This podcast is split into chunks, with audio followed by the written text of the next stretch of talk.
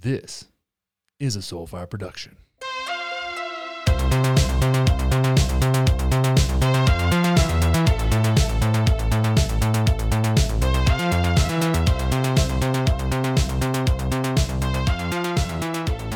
What is up, everybody? Welcome back to Connor Wanders. It's another Wandering Wednesday. Just out here trying to do what we can to make this motherfucking world a better place. Oh, man. It's been a weird week. Little bit of a weird week. We got some fun stuff today. We're to have a good time today. I really feel like it. I, I feel like there may be a, a, a, a few less heated rants. Maybe some more, I don't know, topically benign rants. But it's been weird, man. I mean, what we're seeing here, and we're going to get into this later on in the show when we when we start talking about uh, something to think about. You know what I mean? Um, is we have this weird situation where like people on both sides, finally, right? People on both sides of the political spectrum are getting fed up. We've got, you know, and I consider myself left leaning, and I feel like I have a pretty decent pulse of what's going on on the left. And, you know, some of it is ridiculous and just like on the right but but what we're looking at here is the left starting to really push back against lockdown orders now i don't think they do it the same way i don't do it the same way as a lot of my friends do um, when they when they talk about you know stop the steal and stuff. I have some pretty out there friends, right? That uh, they, they dabble, they, they they dip their toe in the QAnon pond, right? That there's some there's some shit there that I'm not honestly not proud of. And I watched some of my some of my some of my good friends, um, particularly back in Austin, Texas, and I'm like, what in the fuck are you guys doing over there? Like, what happened there? Um, it looks like I, I got out of Austin, Texas, right as everybody else moved in, but also right as the goddamn conspiracy theory wheels what fell off. And it's been it's been weird to watch. It's a weird thing to see. It's a weird thing to watch your friends get so passionate about politics seemingly out of nowhere. And these are people that you've drank ayahuasca with before. So it's like a, it's a strange it's a strange strange situation we find ourselves in, but I think that there has become this this this growing discontent and just growing dissatisfaction with the way that things have been handled. And it's you can criticize it from many different directions, but it's it's it's fucking crazy. It's fucking crazy. And I feel like we're headed towards this in this direction of of general non-compliance, right? It's like, you know what? You guys are clearly full of shit. No one shot us straight from the beginning we're just going to do what we want to do and we're just going to roll the dice. And I honestly feel like that's the best plan, but I don't want to get too far into that because that is the end of the show and the state of things. And full disclosure, I might have smoked a little weed before that happens because we have a segment on the show about legalization of marijuana. The first COVID vaccine wave, the wave of COVID vaccines, started in the UK this week with a 91 year old lady. She was very excited about it and very proud to be the first person to be given the Pfizer COVID vaccine. So we'll see in the next few days if she explodes, uh, turns into powder like Thanos snapped. Like we're we're gonna see what's happening here. I think what we're looking for is that all of the Marvel movies, the Infinity War movies, were all predictive programming, and that the vaccine will literally turn people into powder. And we may have to figure out some time travel shit. Like we'll just we'll see, but I think that could have all been just predictive programming and everyone half half half of the population that takes the vaccine is just going to turn into dust. Literally, Bill Gates is Thanos. So we'll see what happens. we'll see what happens there. But uh, I mean, you know, I think it's, I'm excited. I'm honestly excited for the vaccine, not because I'm going to take it, because I am most certainly not going to take it. Uh, but I'm excited that it may calm people the fuck down. Everybody who's freaking out can can do their thing, can do their thing. But before we get into the state of things, I got a few people I got to thank the new Members, Allison, Brett, and Erica. Thank you guys so much for joining the Patreon community. And if you're curious about the Patreon community, make sure to go over to the link in the show notes of this show. Join right now. If you're if you're hearing this show as it's coming out, you can get into the highest level tier at 450. So we're going to change in January 1st, going for, to a $5 and a $10 tier, but we have a 450 tier. It's the OG tier, okay? Because I really didn't know what I was doing when I set that thing up. I'm be honest. I have a pretty good idea now, but I was like, let me just get people in this thing and let's see how it works. See if this is even going to be worth my time. And I feel that it very much is. It very much is. And I'm tired of giving shit away for free, to be honest with you. Okay. We do this. We've been doing this podcast thing for half a goddamn decade, and I'm like, you know what? Let's do something where we at least give people the possibility to pay us for this shit. So, Allison, Brett, and Erica have the right idea, along with everybody else in the Patreon community. I would love to have you join. Here's what's going to happen you're going to get a bonus episode every week in 2021. I've already started those now, but going into the holidays, stuff is going to get inconsistent because it's the holidays. But bonus episode and I want you to help me create those episodes. So, your topics, your questions, I field those every week in the Patreon community. We're going to turn those into a, a, bonus episode just for Patreon members and anybody else who might be around while you're listening to that. But it's fine. If you have it, that's good. Go check it out. Link is in the show notes. It's patreon.com slash Connor Wanders. I'd love to have you. And a great thing you can do to support this show is leave a review on Apple Podcast. Even if you don't join the Patreon community, go to Apple Podcast leave a review. And if you have left Apple Podcasts and gone to Spotify, where Joe Rogan is now living full time, then you can find me there too. That's fine. Don't review it. Don't have to. It's fine. But listen to it there because we do live on all podcast platforms that matter. All right. I think that's good. Feeling good? We feeling ready? Was that enough was that enough foreplay for you to get into this thing? Let's start off before we get into weed and before we get into Alex Jones and Joe Rogan, of course, we're going to talk about that. And before I give you something to think about, we're going to start the state of things off with a little bit from our boy, Matthew McConaughey.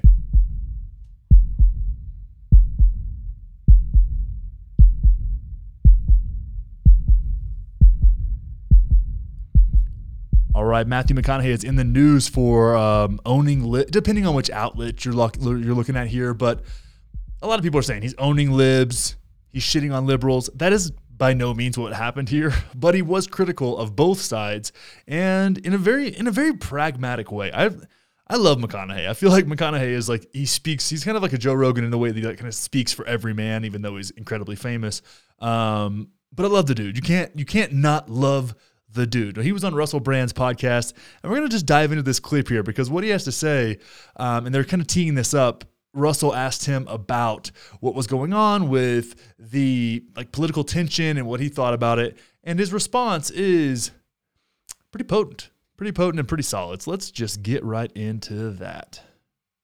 Do you feel that there is a way of meshing together these apparently disparate groups now, these liberal professional classes and these uh, what you might describe as working ordinary people of any color or variety. That, that's that's that's my hope. I, I, I do think so because what the work I've got to do is defining the science behind why they're valuable, the science behind why they work, the science behind why that doesn't mean you have to now come over, and it doesn't mean that you're coming over to the proverbial other side uh, I, I, I, I say this, you know, I say, I'll meet you in the middle. I actually think that is more of a dare right now than it's ever been.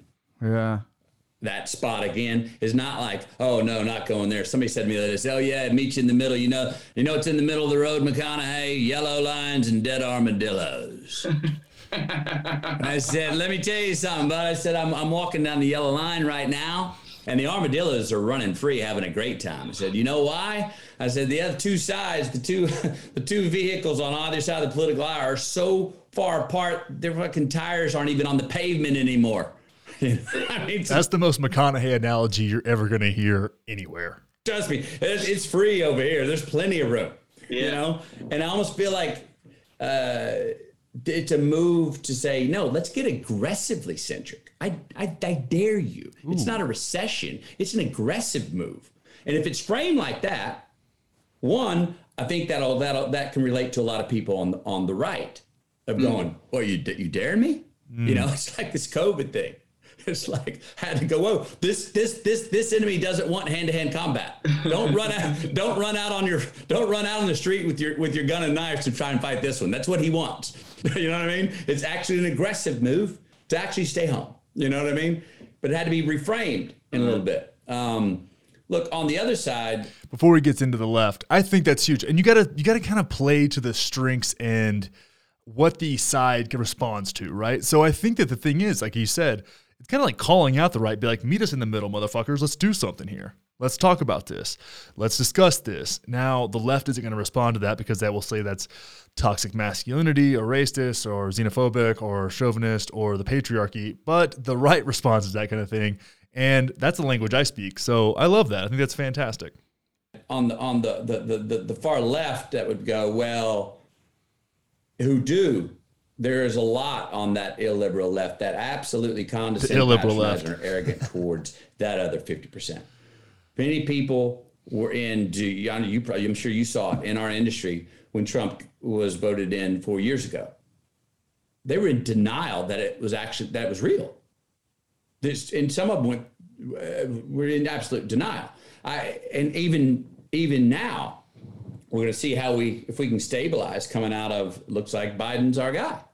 Um, well, now you got now you've got the right that's in denial because they're saying it's fake news. And I understand they've been fed fake news. No one knows who the hell to believe, right? So, okay, I love the and this is a very charismatic McConaughey thing. Let's just watch this, and I love breaking down the way people speak and why this can be received by everybody. And I'm sure there's critics out there, but whatever. But it can be received because it's like, yeah, of course they think it's fake because there's fake stuff all over the time. We've we've been we've been spoon fed bullshit for so long. It's like, what the hell are we gonna do about it? You know what I mean, man? Uh, so that's a very McConaughey thing to do. But like I just love people like this. People like this that can articulate themselves in this way where it's charismatic and fun and easy to listen to and also very poignant and and, and they you do something that with that charisma that is moves the needle in the right direction. They're putting down their last bastion of defense. Um, so, you know, that that that left has to see this is the this is this is I want to stay on topic, but this is where I, the, the, the left misses it for me. Just as far as being a marketeer of of of a political side. You and you say, hey, we want to get out the vote. We want people to go be able to go vote. We're going to do a campaign bit. to let people vote. I'm like, 100%. Yes, everyone. Is there anyone who would say no to that? That's universal. You have 100% of the audience going, I'm in. That's a constitutional right as an American. I'm in, yes. And then they can't help themselves. At the very end of it, they go, So we don't let those criminal bastards get back in office. You're going, Whoa! You're like, No, don't say the last part. You lost 50% of your audience. There's so many times, so many times doing this, right? Where you're having a discussion with somebody and they're on the right track and you're like, yeah, like that, that appeals to a broad audience. And that last part, it's always that fucking last part. That last part is where everybody asserts their own like opinion. This happens within Christianity. I saw this with my mom. It's just this funny thing because this is not just a political thing. This is a beliefs thing. Um, I sat through a sermon with my mom. It's like the last time I went to church with her. And I heard this. I had been listening to a lot of Buddhism at the time, and that's kind of where I lean. Obviously, I have the, the Buddha behind me here in the studio, but I love that. And that and, and I listened to this sermon. I was like, man, this was actually really good. We're 40 minutes in, you know, it's getting to the end of this thing. And I was like, you know, this is this really lines up. I can see I can see how there's overlap with these things. I can see how people understand this. And then the last part comes. So he gives this whole thing about love and acceptance and whatever kind of bullshit. And then he was like, but if you don't believe that Jesus sacrificed himself for your sins, then you do not deserve this glory. And I was like, oh, you had me until the last part, man. And that happens whenever it's a belief based system, that always watch out for that last part. 90% of it can be good, but you got to throw the baby out with the bathwater sometimes. That last part is so dogmatic that it isolates people. It's like, well, clearly you don't know how to have a conversation. You don't know how to connect with human beings. You're not empathetic and you're incredibly dogmatic. Like that's where that stuff shows up. It doesn't show up in the first 90%. It shows up at the end. It's sneaky like that. And that's how people indoctrinate other people. And that's what's happening on the left and the right, where we have a celebrity driven politics as opposed to uh, people driven politics. And that's uh, you know part of why so much of the nation of that 50% looks at us in Hollywood as like going, oh yeah, another celebrity over there on the on the West Coasters and the elite in the Northeast, and that's what y'all say because even from a, just a sales point of view, don't tab that gotcha on the end, mm. and then you have a twice your audience is twice as big, and you're getting what you want. Even you're getting t- twice as much as what you you're getting double two two times as much as you would if you just didn't tab on that little stick it to them at the end. Um, it's going to be have to the the left is going to have to understand the science of the, the the values and the and the meat in the middle. The left will have to understand. Okay, I understand. I can add this up neurologically, scientifically. I see a uh, uh, you know, I see the supply, I understand the demand, I see the credit sheet, uh, I see the numbers. The numbers work out. It's scientific um, because it's got to be more than just feel good. I believe there is science to it. I need to still working on what is that measurement of those values. Is that measurement that say if I pilot city, my first pilot city is Austin, Texas. Is that measurement? A friend of mine said this the other day. Is a possible measurement that 10 years down the road, Austin is the uh, B Corp capital headquarters of the world? I can see that happening. That's pretty. That'd be a pretty cool measurement.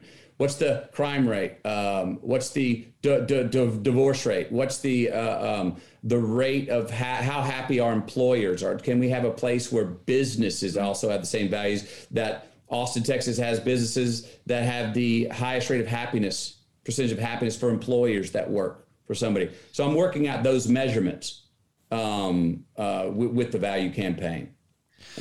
Yeah, and uh, look, I think there is there are there's data, there is science to this, and I didn't know that McConaughey was a big science guy, but I absolutely love what he has to say here, and there's something about that too. This whole like get out to vote thing, right? That's usually celebrities that are doing that, and it's it's always get out to vote, but with this little like elbow nudge of yeah, but for this guys, those motherfuckers don't get in power again. And I would love to see people out there being like, hey, you know what, my views are my views, but get out and vote because I would like the person that the majority of this country, right? It, well, we know which way that's going to go over the past 40 years. But I would like the person that deserves it, that, that, that America thinks is the best choice to win. And that's going to require a lot of people being educated and voting um, on their values and also understanding their values, which is a whole other conversation. But this is fantastic. I mean, I, I love this, and people are going to cut this up into the kind of bits. That's why I don't like cutting into like small clips, is because people are going to cut it up and it's going to it's going to serve the purpose that they want, which is just perpetuating the problem that he's speaking against, which is kind of funny. But we have a good, we have an opportunity here. This is fantastic, and, and there's people like him all over the place. I feel like I say similar things, even though I'm not Matthew McConaughey. There's a lot lot of people out there speaking to this and and it's becoming more and more elevated and to me that gives me a lot of hope uh, for the future and for where we go from here so we're seeing more and more of this kind of alt middle uh, we want to hear all sides like let the best ideas win type of stuff and I think that is just absolutely beautiful. So thank you so much, Matthew McConaughey. And with that, let's move on to some drugs. All right, the MORE Act. The MORE Act was uh, is is was passed through the House. So the MORE Act was passed through the House. So now we have an opportunity to see legalization of marijuana and a lot of other things voted on in the Senate if old Mitch McConnell will let it happen. Now, the MORE Act, I wanted to get a little bit more information on the MORE Act. So what I did here was went and found the video that I felt like broke it down well. So this is from our boys over at uh, Berry Law Firm. They only have 327 subscribers on on YouTube, so make sure and go check them out. um, but they break this down pretty well. And these are some fellas out of Nebraska that work on drug crime, so they're going to break down exactly what the MORE Act does, why it's called the MORE Act. Uh, it's not because of my last name, even though you might think that, because I am an advocate for marijuana. Hello, my name is Seth Morris, attorney at Berry Law Firm. For today. Also, that noise was in their video. I apologize for that. It's very aggressive. Today's Timely Talk, we're going to be discussing the MORE Act. Uh, that is the Marijuana Opportunity Reinvestment and Expungement Act. Marijuana Opportunity Reinvestment and Expungement Act, the MORE Act. Uh, this has been going through the House Judiciary Committee and was recently passed. Uh, so what we're going to be doing today is we're going to be discussing kind of what this actually means, uh, and then finally, kind of what's the path uh, for this to get through and, and become law. So uh, first, let's start with the first letter, M. So M, marijuana. So what this act is going to do is it's going to completely descheduleize marijuana. So when deschedulizing, it removes it from uh, being an illegal substance. Uh, note that doesn't make it a legal substance. So basically, this treats it the same as alcohol, right? States can make their own decisions on how they want to treat this. Uh, realistically, this is the best case scenario because we don't want to have to deal with federal regulations. Let's let the states decide on how they want to handle things. How pragmatic is that? Now, it's not legal, but it's not illegal. So, just like alcohol, states can figure out what they want to do and what's best for that state.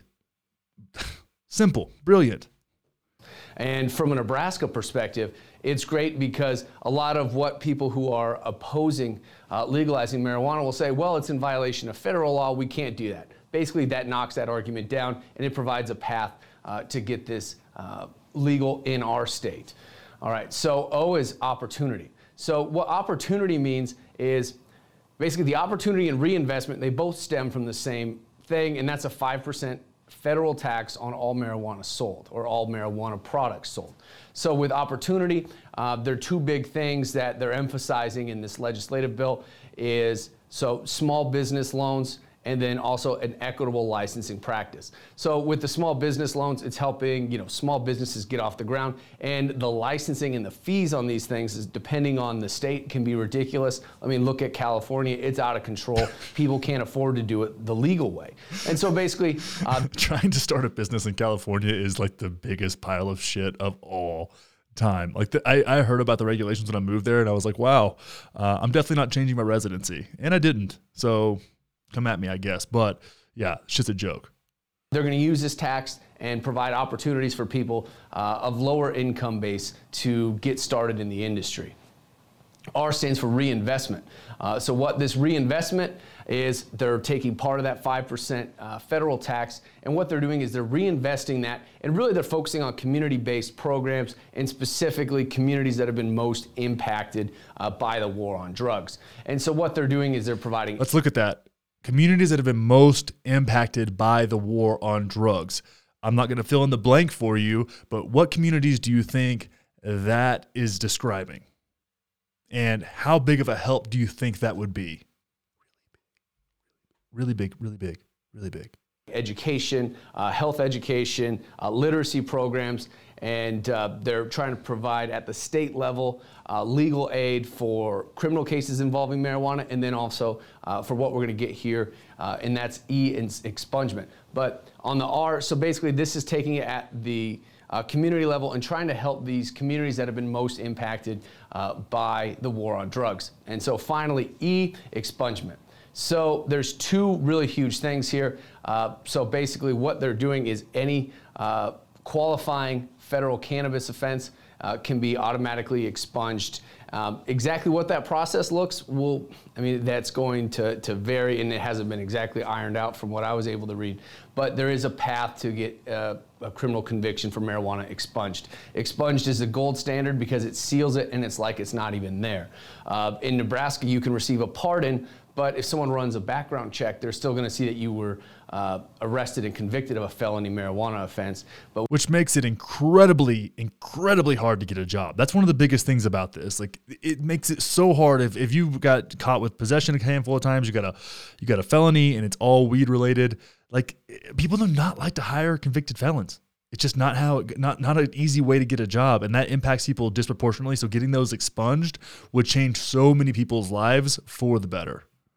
With an expungement, that's not even going to show up. The second is from an immigration standpoint, it's not going to be some, uh, I guess, a marijuana offense uh, conviction is not something that can be used against you for the purposes of deportation. That's so cool. uh, it helps people. Um, you know, get their kind of lives back on track from the expungement standpoint, and then it helps people that, that are immigrants here and have done uh, nothing that's no longer a crime, and they can't be deported for that. Um, so the, the question people have is okay, so this passed the House Judiciary Committee. What's the next step? Well, this has to be voted on by seven other committees um, in the House. And so whether or not these seven committees are going to take that up, I have no idea, right? And so we'll say it does uh, get passed or get wa- get voted on and passed, or gets waived through those other committees.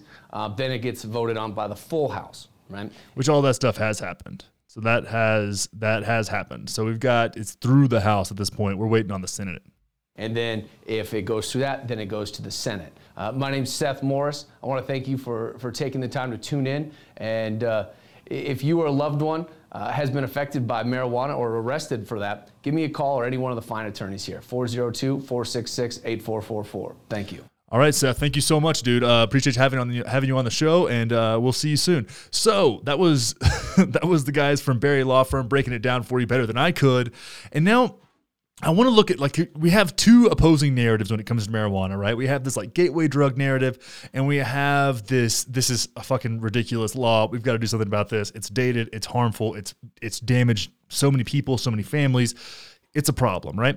So we've got Matt Gaetz from Florida, and he's gonna go the fuck off on these ridiculous, ridiculous um, policies. And it's clear where I stand on this, right? Like I'm not, I'm a very pro marijuana dude. So Matt Gaetz, and this is a Republican from Florida. Okay, keep that in mind. We're going to bring up two Republicans here. Matt Gaetz is one, and Dan Crenshaw is another. We're going to see two opposing views on this, and they're very, very telling. But it really sums up kind of the divide on marijuana within our our, our country, within many, many cities, states, even families. This is this this is the fundamental divide at this point.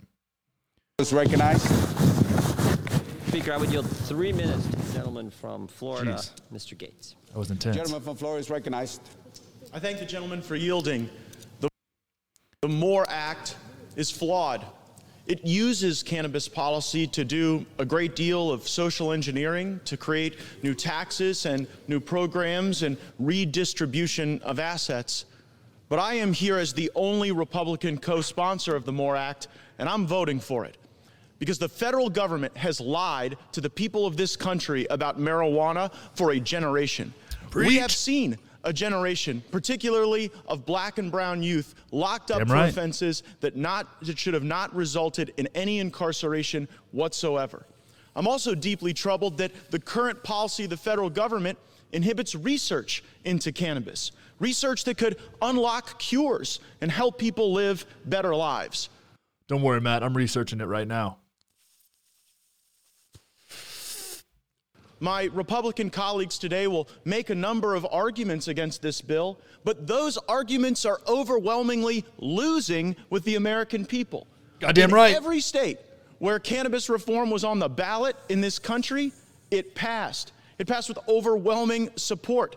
Matter of fact, the only thing that I know that's more popular than getting out of the war on drugs is getting out of the war in Afghanistan. Ooh. But if we were measuring the success in the war on drugs, it would be hard to conclude anything other than the fact that drugs have won.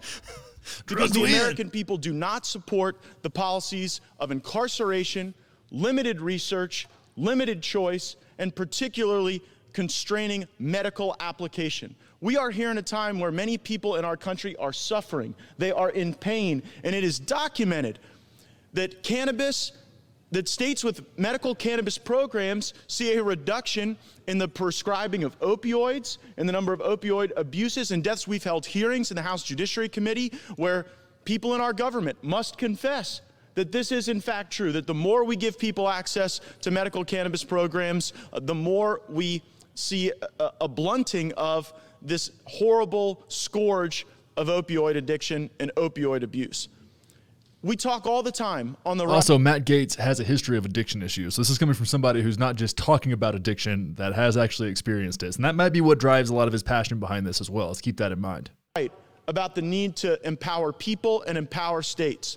Right now, the federal policy on cannabis constrains our people, it limits our states. And I would only hope that in the 117th Congress, after this bill invariably dies in the Senate, that we'll actually come back and pass the States Act, because the States Act acknowledges that we have screwed this up in the federal government.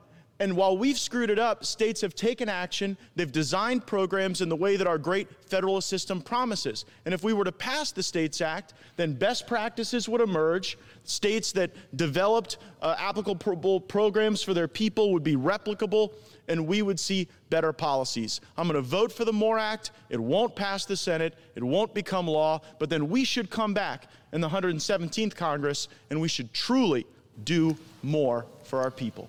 I thank the gentleman. I yield back. Gentleman Boom, Matt Gaetz. What is up, dude? Thank you so much for that speech. That is incredible. That was good.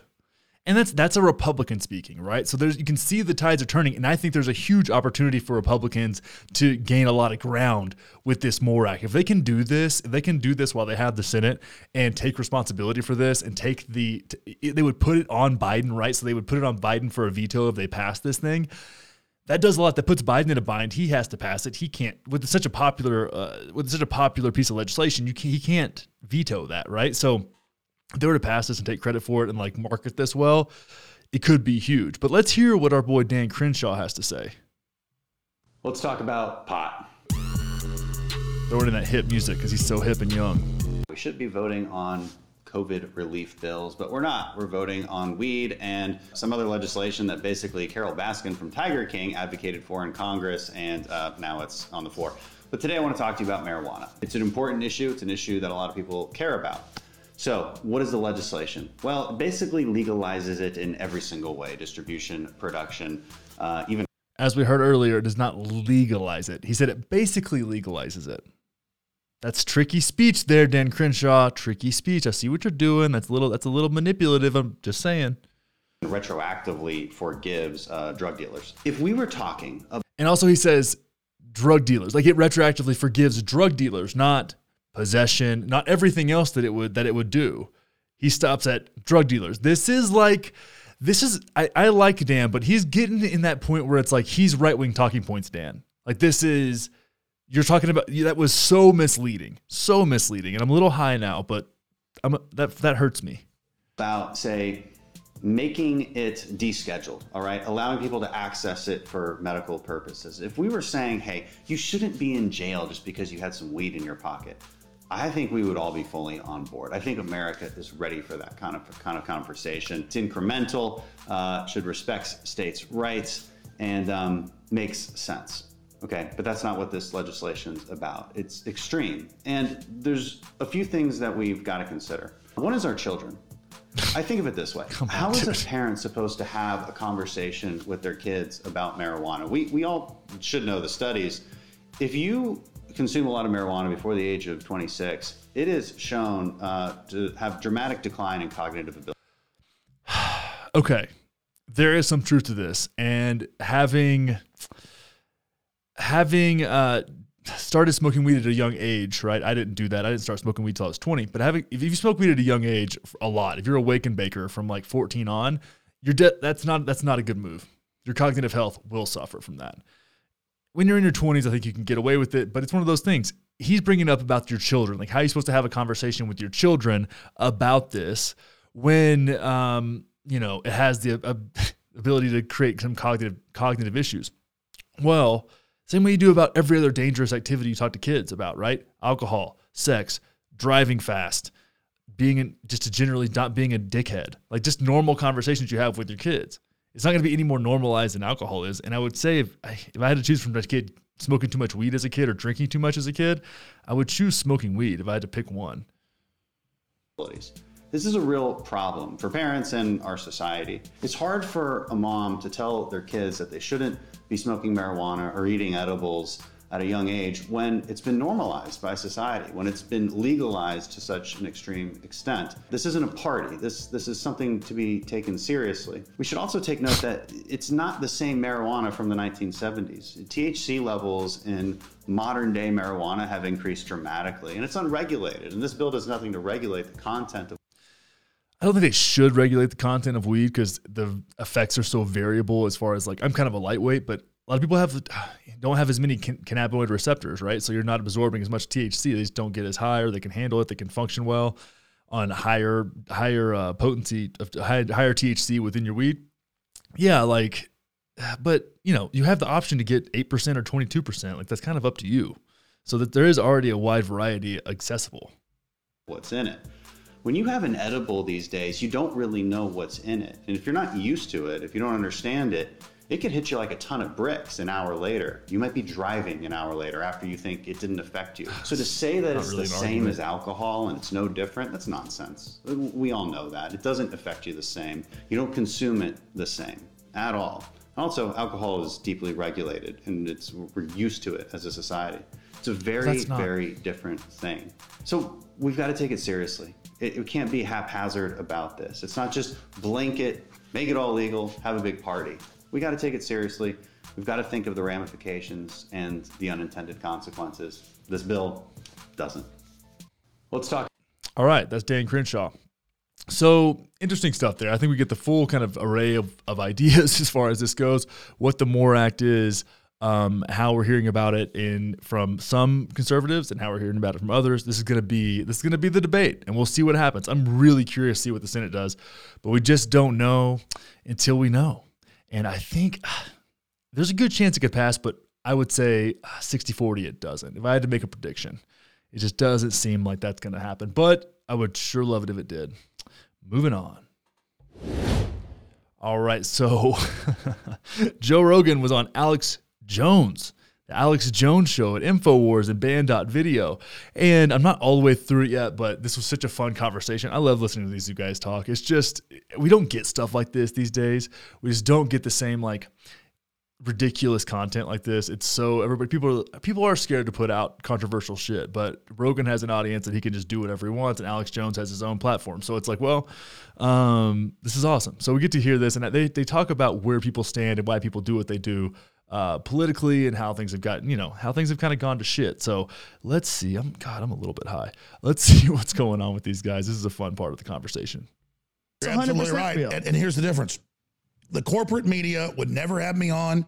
They would never fact check it and find out it's true. They would say I was a liar, just like Snopes does. So what's weird is the media reports what's going on here, and then later says, "Oh, they'll like use me." I don't know how to explain it to say Jones claims it Well, it's instead of AP claims it, and then it's like, "Oh, it's discredited." People get trapped into the messenger. They get trapped into the messenger instead of listening to the information. A fucking moron might have something important to say. You never know. When someone is an, Thank you, Joe. an idiot, not you, I know, but too. if someone's an idiot at most things and they come to you with one fact, someone could be a fucking liar. Broken they lie clocks are all right. the time. Yeah. But then they come to you with one fact that they saw on TV and you're like, get the fuck out of here. That's where crying wolf comes from, right? Absolutely. Everybody knows that. But the reality is that if you look at every single thing you talked about on the podcast, whether it's I got one of these right here. this is a different one. That's a different. That's scary. That's that's bad for you. Everything that I looked at, everything that I looked at while we were doing that podcast turned out to be accurate, including the vaccine thing, including all the different things you talked about. We showed the Bohemian Grove footage. Anybody that thinks it's bullshit, it's right there. You can see it all.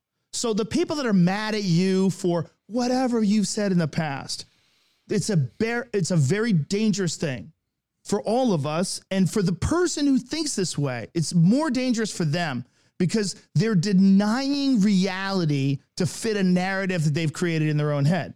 The narrative they've created in their own head is you're never right, you're always wrong. And if you've been wrong once about something they find heinous, And most of the time, it's some media distortion. I didn't even say, but well, even enough if it's about me. not, but even if it's not, if it's if it's something accurate, if it's some some shit that you said that you wish you didn't, they can look at everything else you said that's accurate and discount it because of one thing. That's bad for them because it I gives agree. them a distorted perception of reality. They start labeling reality they won't look at. They also have to enforce like blind. They have to enforce it in their own head. Explain that. They have to pretend that they're right. So they can't see the good in people they disagree with. They can't see the good in it. Like, like a, a, there's classic examples, but like if Trump does something good and it turns out to be good for the economy, people find a reason why he doesn't get the credit for it. Or Trump pulling troops out of countries. Yes, yes, yes. Or uh, whatever peace treaties that were achieved.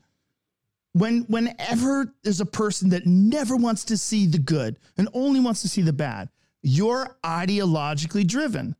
And you might think it's because your ideology is accurate. And it might be accurate, but the problem is you're married to it. You have a set of beliefs that you got to stick to. That you then And distort reality. To, to- you can't it- reconsider mm-hmm. because you're married to those ideas. So if those ideas fail, you fail. I love that. Okay.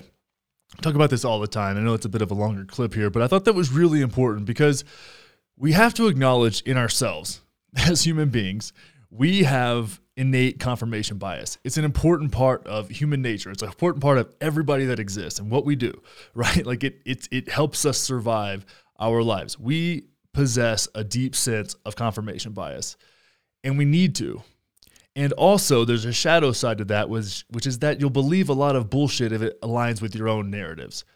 It's just the way it goes. It's not that you're a problem, or that you're a bad person, or that you're stupid. It's just the way that we function as human beings. And if you're not keen to that within yourself, you're going to be open to so much fuckery that it's going to be really challenging for you to ever live a life where your ideas are challenged in a way that is beneficial to you. If you don't have people around you that can challenge your ideas or maybe call you an asshole, that's a problem. And if you operate with such a high level of confirmation bias that you don't let even ideas that seem silly permeate, permeate this kind of layer of, of defensiveness around you, well, then you're just kind of fucking yourself and everybody that you spend time with. And that's an important thing to understand. Like when we talk about these wars on ideas, it's not necessarily about like, ah, free speech and, and, and saying what we want to be able to say and freedom and all that. It's about that's just a, a less beneficial, objectively less um, less robust, less fun way, less enjoyable, less fulfilling way to live your life. Right. So when when people like me take these free speech and kind of, you know, marketplace of ideas seriously, it's because there's an understanding there that that recognizes how important certain freedoms are. And if you if you're able to really understand that and discern that within your own mind, within your own reality, that's a beautiful thing. And then you develop more confidence within your beliefs and your ideas that that hold up to scrutiny, and that's fucking beautiful. That's a beautiful part of life. But if you can't do if you can't allow that to happen even though it does have risk and it does have downsides within itself, it just nerfs you up so much that you're not able to really I feel live a fulfilling life. It's it makes it much more challenging. But regardless of that, that's a that's an idea uh, from me being high, watching Joe Rogan high with Alex Jones getting high. So take it with a grain of salt. But with all of that, you know my favorite part of the show. Now I'm a little baked. This is fun. I haven't done this on the uh, on the open feed yet. This is usually a premium uh, premium Wanderers edition. all right, I'm gonna give you something to think about.